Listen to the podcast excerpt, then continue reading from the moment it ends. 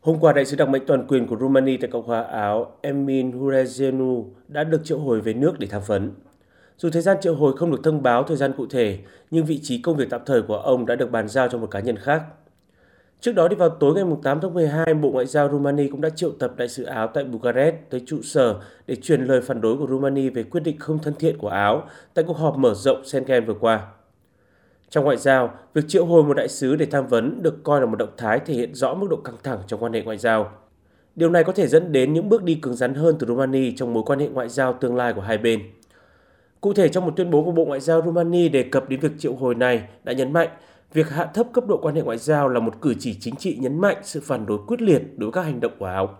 Trước đó, Bộ Ngoại giao Romania cũng lên tiếng cho rằng kết quả này hoàn toàn không công bằng và khách quan. Như vậy, nếu điều này xảy ra thì có thể sẽ tạo ra một làn sóng tẩy chay hàng loạt tại Romania để chống lại Áo. Phản ứng trước việc Áo không ủng hộ Romania và Schengen, Bộ trưởng Du lịch Romania Daniel Cadariu đã khuyến khích người dân tẩy chay các khu trượt tuyết của Áo. Câu lạc bộ bóng đá Universitatea Craiova cũng đã tuyên bố tẩy chay hoàn toàn các công ty đối tác Áo của câu lạc bộ. Đại diện câu lạc bộ thông báo rằng kể từ tháng này thì câu lạc bộ sẽ chuyển tài khoản của mình khỏi ngân hàng cổ phần Raiffeisen của Áo. Đồng thời, việc giao nhiên liệu và vật tư tiêu hao sẽ không còn được thực hiện từ các trạm OMV Petrom.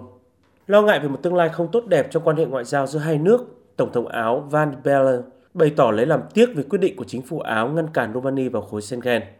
Ông thừa nhận Áo đang ở trong tình thế vô cùng khó khăn về tình trạng nhập cư trái phép, nhưng việc ngăn chặn Romania vào Schengen cũng không giải quyết được tình hình. Thậm chí Áo có thể sẽ phải đối mặt với nhiều sự chỉ trích ở châu Âu và nền kinh tế Áo chắc chắn sẽ phải trả giá cho động thái này. Ông bày tỏ mong muốn hai bên sẽ sớm giải quyết được vấn đề này thông qua đối thoại.